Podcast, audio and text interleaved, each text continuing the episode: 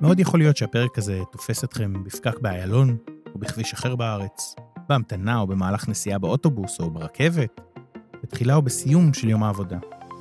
תחבורה ותחבורה ציבורית הן חלק בלתי נפרד מחיי היומיום שלנו, אבל מאחורי הקלעים שלה מסתתרת לא מעט הנדסה. אנחנו מדברים היום עם פרופסור אראל אבינרי. שלום עידו. שלום. ראש המסלול להנדסה וניהול מערכות תשתית. פרופסור אבינרי ייקח אותנו למסע בעקבות ההנדסה של התחבורה, יסביר למה פקקים הם לא בהכרח בעיה כל כך חמורה, ולמה הנפגעת האמיתית מהקורונה אה, הולכת להיות התחבורה הציבורית. אפקה טוק, הפודקאסט של מכללת אפקה להנדסה בתל אביב. מדברים הנדסה. פרופסור אבינרי, מה שאתה אומר עכשיו בעצם לכל האנשים שנמצאים בפקק ומקללים ומתעצבנים, שזה לא כזה נורא. בוא, בבקשה, תגן על עצמך. אז קודם כל, אה, הבשורה היא שכנראה תמיד יהיו פקקים, כי אי אפשר לתכנן קיבולת של אה, תשתית כלשהי, בטח שלא תשתית תחבורה, אה, על פי ביקושי השיא. ועומסים הם בעצם מדד לאיזושהי מערכת תפעולית שהיא דווקא יעילה. מערכת, מערכת לפחות שאין בה תורים, היא כנראה מנוהלת בצורה בזבזנית. כי עומס הוא בעצם סיפור הצלחה. אם לחשוב על האנלוגיה של מסעדה שיש אה, אליה תור בכניסה, זאת כנראה מסעדה מצליחה. אנחנו נלך למסעדה עם התור ולא למסעדה שיש בה מקום ואנחנו יכולים להיכנס מיד, כי אנחנו מבינים שמשהו שם לא בסדר. בדיוק, ואנשים בסופו של דבר פועלים לפי התועלות שהם צופים, ואם הם רואים תועלת מסוימת מהמסעדה, אז uh, יהיו לה ביקושים גדולים, ולכן גם התורים. ומהבחינה הזאת, אם אתם עכשיו נגיד בתור לתוך uh, העיר תל אביב, בעומס ובפקק הזה, אז כנראה שבתל אביב יש דברים uh, שמעניינים אתכם, שמועילים לכם. יש ביקוש. כן, עבודה, קניות, מסחר, בילוי. הדברים האלה יש לכם ערך, ולכן אתם עכשיו בפקק בכניסה לתל אביב, ולא בכניסה אולי לעיר שפחות מעניין אתכם להיות בה. אז אתה בצד של הפקקים, וזה משהו שיכול לעצבן הרבה מאוד אנשים. מה אתה בעצם אומר להם? אני אומר שזה, קודם כל, זה לא שאין לגמרי מה לעשות, אה, כי יש דרך לשפר ולטפל את הנושא של התחבורה, להעלים לגמרי את הפקקים אי אפשר. אבל הגישה בכלל צריכה להיות שונה. אנחנו מדברים על אה, מדינת ישראל שהיא מדינה מאוד צפופה, יש לנו מעט מאוד משאבים, כנראה שאין לנו מקום לעוד תשתיות אה, רק פה ושם, אבל הרחבה של כבישים, בניית נתיבים נוספים, פחות או יותר מיצינו את הסיפור הזה. וגם, דרך אגב, השקעה בתשתיות לפעמים דווקא הופכת את הכבישים להיות יותר אטרקטיביים, זאת אומרת להגדיל עוד יותר את הביקוש. אנחנו שומעים רק... הרבה פעמים על המסלולים המהירים, הנתיבים המהירים, שהם עמוסים. כן. כאילו, הם לא מהירים כבר, כי זה... כולם רוצים לנסוע מהר, נכון, אז כולם שם. נכון, אז זה רק שאלה של זמן בדרך כלל, עד שהתשתיות אה, נפקקות מחדש. אנחנו קנינו לנו קצת זמן, אבל בסופו של דבר אי אפשר לעצור את זה. אז בעצם בראיית מקרו, זה לא משנה כי כל כביש שאתה תפתח יתמלא, ואם הוא לא מתמלא אז הוא כביש מיותר. אה, בגדול, כן, אה, יש לנו ביקוש והיצע, וככה פועל. ויכול להיות שאנחנו יכולים רק לחשוב על דרכים יותר יעילות אולי, להזיז את הביקוש הזה, וכן, יש לנו איזושהי יכולת לעשות משהו לגבי הביקוש. מה אנחנו יכולים לעשות? אז אה, אם אנחנו מדברים למשל על הדוגמאות של המסעדות, נעבור לפאבים, אז הרעיון של happy hour זה רעיון שיש בפאבים בשביל להעביר את האנשים אה, להגיע גם בשעות שהן פחות שעות שיא, שבהם יש את המשאבים שהם פנויים, והם יכולים לתמחר באופן אחר את, ה, את המוצר, את השירות. זאת אומרת שלא רק סוג הבירה קובע כמה היא תעלה, אלא השעה שבה אני שותה אותה. בהחלט. אה, אז הרעיון הזה של אה, תמחור לפי שעה, לפי שעה, שעה ביום או לפי הביקוש, הוא דבר שהוא די ידוע ומקובל לא רק בפאבים, זה קיים גם בתעריפים של חשמל למשל, אה, זה קיים גם בתעריפים של תחבורה ציבורית, שמחיר הנסיעה ברכבת, למשל, יכול להשתנות. לא בארץ, אבל בעולם זה די מקובל. אני זוכר בוושינגטון די.סי טבלה ענקית, כמה עולה רכבת לכאן, בשעה כזאת, בשעה אחרת, מין משהו, מטריצה מטורפת כזאת שאתה צריך מקומי בשביל שיסביר לך אותה. אכן, ויש כאלה שגם רוצים אה, לקחת את, את הרעיון הזה, וגם לתמחר את הנסיעה על הכביש. כלומר, אם אתה נוסע... כיום אנחנו בעצם ברוב הכבישים לא משלמים, או משלמים תעריף אחיד של מעבר ב... לפי מספר מקטעים. כן, יש כמה סיבות לשלם. אה, אחת הסיבות שמשלמים לפעמים על כביש, כביש אגרה, זה כי זה הדרך שלנו להחזיר איזשהו יזם פרטי שהשקיע כסף מהונו, ואנחנו אה, מחזירים לו ככה, זאת המוטיבציה שלו הייתה מלכתחילה לבנות את הכביש. וגם אתה מזרים חלק מהתנועה ל... בעצם אתה אומר, זה שירות שהוא פרימיום. אתה רוצה בכביש הרגיל, אתה רוצה אינטרנט רגיל, אתה נוסע פה, אתה רוצה אינטרנט מהיר, תוסיף כסף. זאת גם יכולה להיות גישה, וגישה נוספת אומרת משהו נוסף, היא אומרת שכאשר אני נמצא על הכביש ופוקק אותו, אני בעצם לא רק הקורבן, אני בעצם, אני הפקק. אני זה שגרם לפקק מלכתחילה. ואם אני גורם לאחרים אה, עומס, אה, ועל הדרך גם רעש ועשן וזיהום ופליטות פחמן שגורמות לשינוי אקלים, אז למה שאני לא אשלם על זה? כי אני זה שיצר את הנזק. אתה שבר, מדבר על אגרת גודש. שברת, שילמת. אז אגרות גודש זה בעצם אחד העקרונות הכלכליים שבעצם בא ולתת ביטוי למה שנקרא העלויות החיצוניות, externalities, שאנחנו גורמים לא לעצמנו, אלא לאיזשהו צד שלישי שסובל מהגודש שאנחנו ייצרנו. אז אתה אומר לי בעצם, אתה רוצה להגיע מראשון לתל אביב, אתה רוצה להגיע בשעת העומס, אתה תשלם על זה. אתה תשלם על זה אה, אה, יותר, או בכלל תשלם על זה כשבשעות השפל אה, לא תשלם. אה, אז אתה בעצם אומר לי, גם אתה תעמוד בפקק וגם אתה תשלם עליו. אתה אומר לי, עדיף לך לנסוע בשעה אחרת. שזה נשמע הגיוני, עד שאנחנו מגיעים לשימושים של הכבישים אה, העיקריים, שהם אה, להגיע לעבודה ולחזור. ואנחנו לא תמיד שולטים בשעות של העבודה שלנו. נכון, יש לנו כאן באמת איזושהי מגבלה מסוימת מאוד אה, לשחק עם הביקוש הזה, כי חלק מהביקוש לנסיעות הוא מה שנקרא בכלכלה, קשיח. ביקוש קשיח, כן. אנשים, לפחות לפני הקורונה, היו צריכים להגיע פיזית לעבודה, אה, לבית ספר, לגן ילדים, השעות הן אה, קשיחות, אה, השעות הן שעות הפקקים, ויש גבול מסוים לכמה אני יכול להסיט את הביקוש הזה לאיזשהו happy hour. ולא רק זה, אם אתה מעלה את המחיר של הנסיעה לתוך המרכז, אז אתה בעצם דוחף אנשים לגור במרכז, כי הם אומרים, אוקיי, אני משלם אגרת גודש ומכונית, אולי אני אעבור למרכז, אפטר מהמכונית, אסע במוניות או באמצעים אחרים, אה, ואת הפער הזה אני פשוט אנצל לשלם שכירות יותר יקרה. כן, ועוד אה, חלק מהסיפור העצוב כאן היא שישראל אה, נמצאת בגידול דמוגרפי דרסטי, ככה שגם אם אנחנו נצליח לפנות איזשהו חלק מכמות הרכבים שנוסעים על הכביש בזמני שיא, הרי אנחנו צפויים שרכבים אחרים יצטרפו כל שנה, מצטרפים בישראל כשלושה אחוז, גידול שנתי של כשלושה אחוז במספר הרכבים שעל הכביש. אז זה באמת אה, אתגר לא קטן אה, לנסות להסיר מהכבישים יותר רכבים מכאלה שעולים עליהם במילא. ואחת הדרכים להסיר רכבים זה תחבורה ציבורית. אה, אכן, הנסיעה במכונית, חלק מהאנשים התפלאו אולי, זה אולי הדרך הכי פחות אפקטיבית מבחינה הנדסית לשנע אנשים על פני יחידת שטח. מבחינת הקיבולת של כביש, אנחנו לא יכולים לשנע כל כך הרבה אנשים כמו שהיינו יכולים להוביל אותם באוטובוס, או בסוג של תחבורה מסילתית, בין אם זאת רכבת קלה, או רכבת כבדה, או מטרו, רכבת תחתית. או אפילו אה, נת"צים, שיש בהם בעצם נסיעה מהירה לתחבורה ציבורית, ואין כניסה למכוניות עם פחות משני אנשים. כן, אכן, אין משמעות להעביר כל כך אנשים לתחבורה ציבורית, אם בסופו של דבר התחבורה הציבורית נמצאת בדיוק באותו פקק כמו כולם, והיא מתקדמת באותו קצב. אז למה השקעה בתחבורה ציבורית לא, לא, לא זזה? אז בעשורים הראשונים של מדינת ישראל, כנראה שהסיבה היא מצבה הכלכלי של מדינת ישראל, וזה שלא היה לנו תקציבים יתרים, זו הייתה אה, מדינה בהקמה.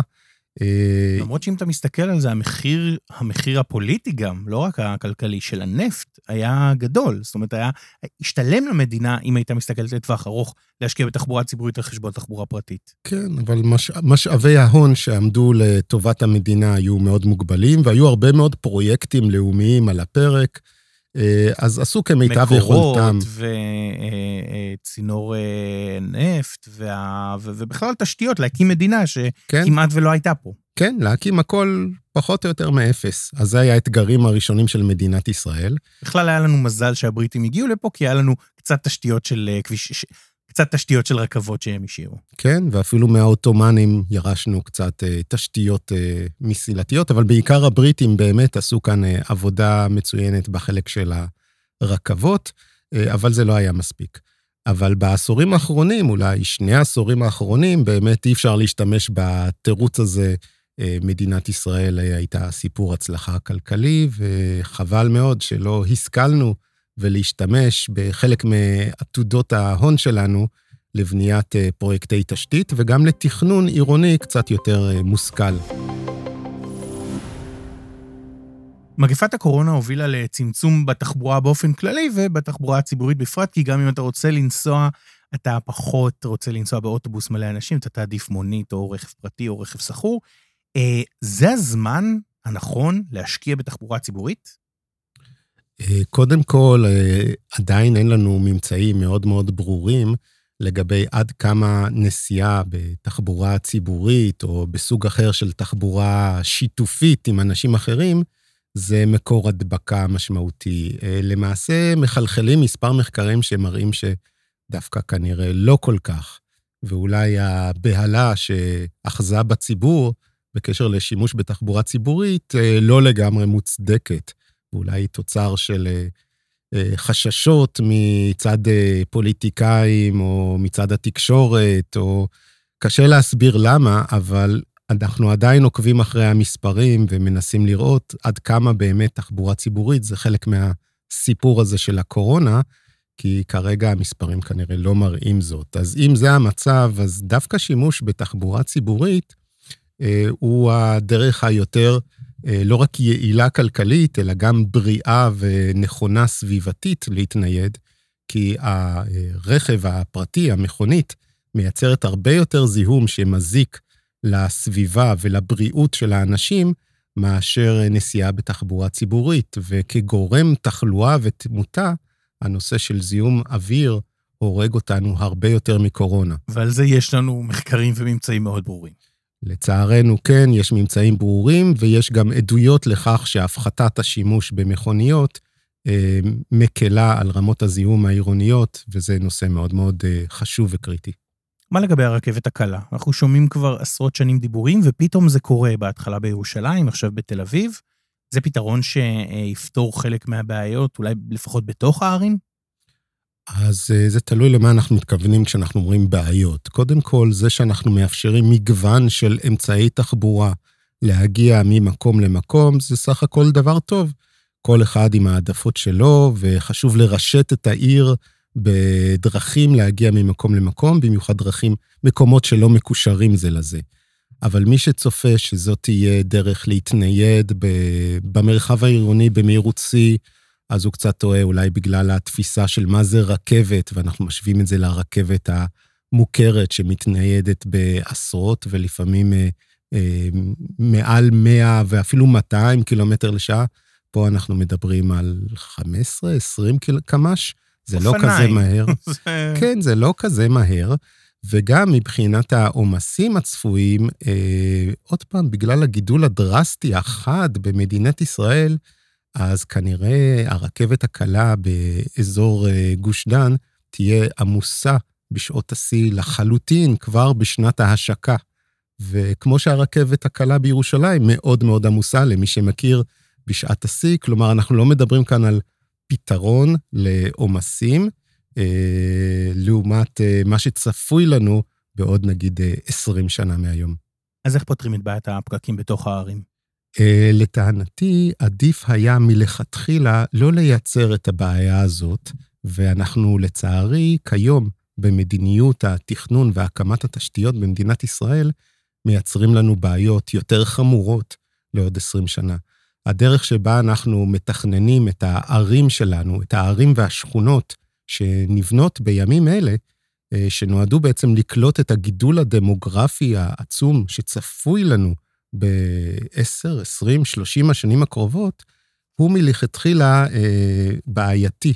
כי אנחנו בעצם בונים שכונות ופרברים וערים מבודדות, שאין בהם אה, תמיד מקומות תעסוקה ומסחר ובילוי והשכלה, ואנחנו בעצם דנים את אותם אה, תושבים באותם יישובים עתידיים להתניידות ובהיעדר תוכניות לתחבורה ציבורית, אותם אנשים ייאלצו להתנייד ברכב פרטי, במכונית, לעתים שתיים אולי למשק בית, ומתוך התכנון נראה שגם הם יהיו בפקקים, ואולי פקקים יותר חמורים מהפקקים שאנחנו מכירים היום. זה די מדהים שזה קורה, כי בעצם אנחנו יודעים שהפרברים האמריקאים, שתוכננו בימים שנפט היה זול ובשפע, הם, הם לא, הם לא סוסטיינבילים, אה, אה, הם לא קיימותיים ב, ב, ב, בעולם שאנחנו נמצאים בו עכשיו, ובטח זה שיהיה בעוד 20 שנה.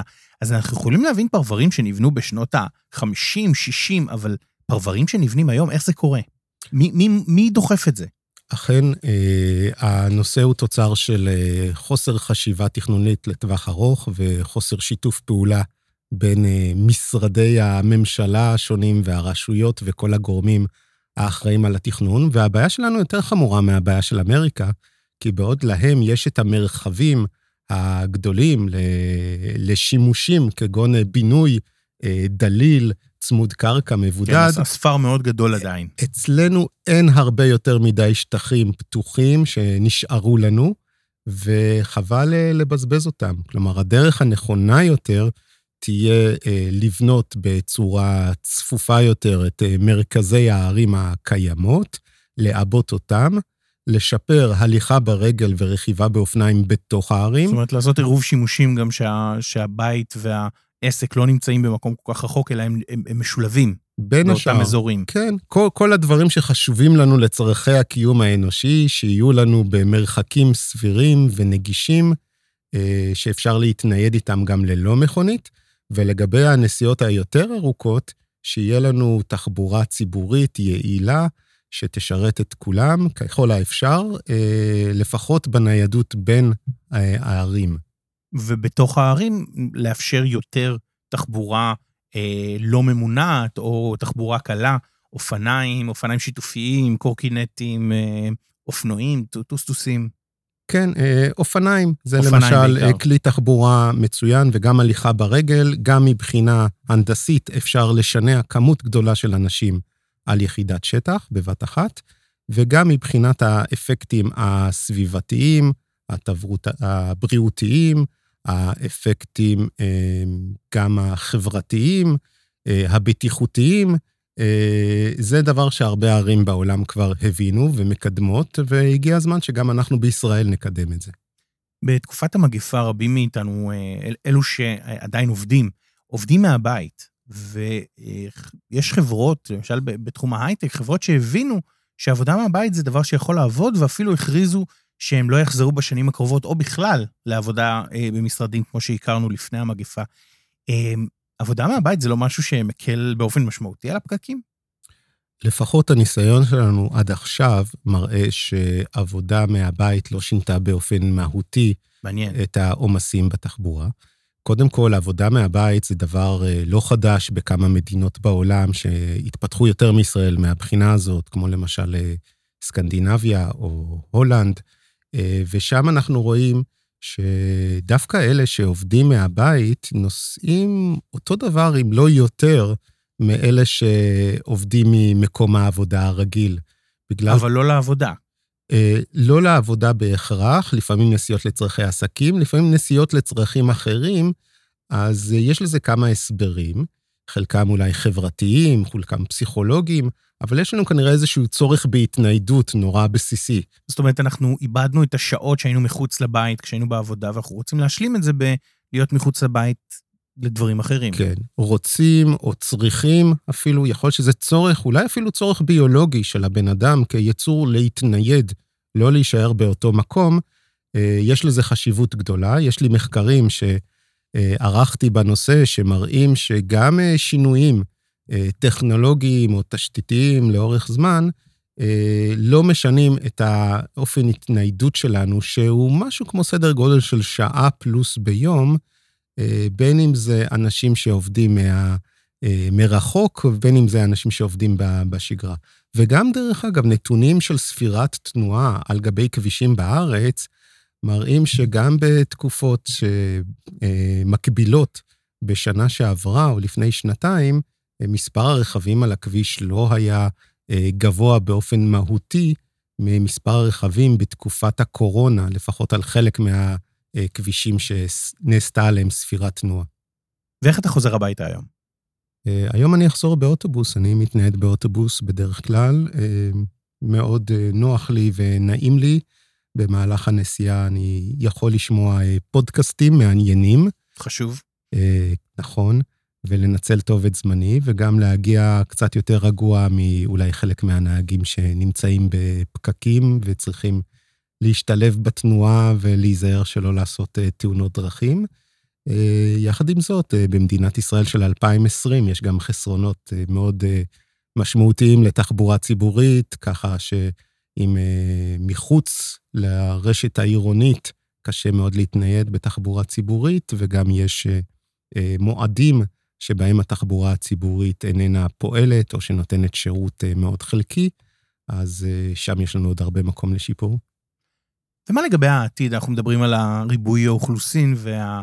אה, גידול במספר המכוניות, אבל חלק גדול מהמכוניות, ובסופו של דבר אולי כולן, יהיו מכוניות אוטונומיות.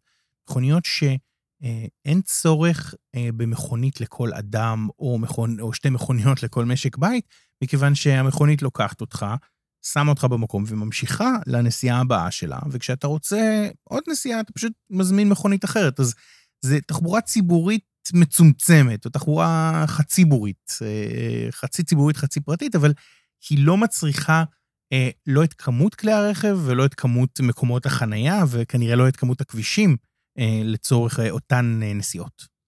כן, זה סוג מסוים של תסריט עתידני, שיכול להיות שהוא אוטופי באופיו, אבל יש כאלה שמציירים גם תמונת אה, עתיד אה, שונה לחלוטין, שבה לצורך העניין אה, מכוניות אה, שנוסעות אה, ללא נהג, אה, ייסעו בחלקן אה, ריקות, כי הם ייסעו לשרת איזשהו ציבור, להגיע אליו. כמו שאנחנו רואים את המכוניות שמובילות את האופניים בתל אופן, אה, אז אנשים נוסעים מנקודה א' לנקודה ב', ואז כל האופניים מצטברים בנקודה ב' ואף אחד לא מחזיר אותם, אז צריך מכונית בשביל להחזיר אותם לנקודת המוצא. כן, אז אנחנו כנראה נראה גם אה, כמות אה, לא קטנה של מכוניות ש... נוסעות לא רק ללא נהג, אלא גם ללא נוסעים, וגודשות את, אה, את צירי התנועה ואולי גורמות לפקקים. אה, ואנחנו גם נראה סוגים חדשים של ביקוש, מן הסתם. אה, אני שמעתי פעם מישהי מדברת על הרעיון של מכוניות אוטונומיות, ואומרת, איזה יופי, אז אני עכשיו לא אצטרך להוציא את הכלב שלי לטיול. המכונית האוטונומית תוציא אותו לטיול.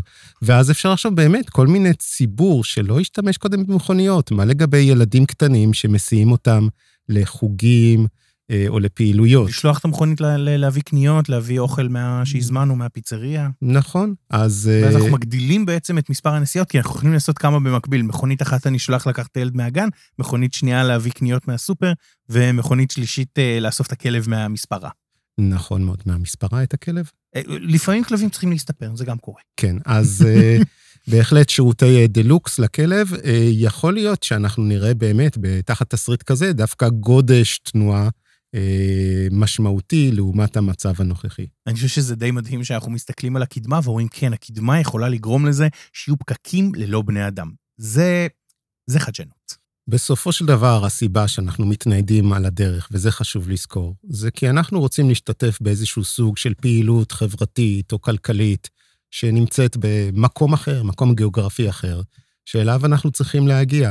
זאת מהות התחבורה. כל עוד אנחנו יצורים אה, אה, חברתיים וחברותיים גם, אנחנו אה, נצטרך את זה ונצטרך להתנייד, ולא ישנה שום דבר, אנחנו נמשיך להתנייד.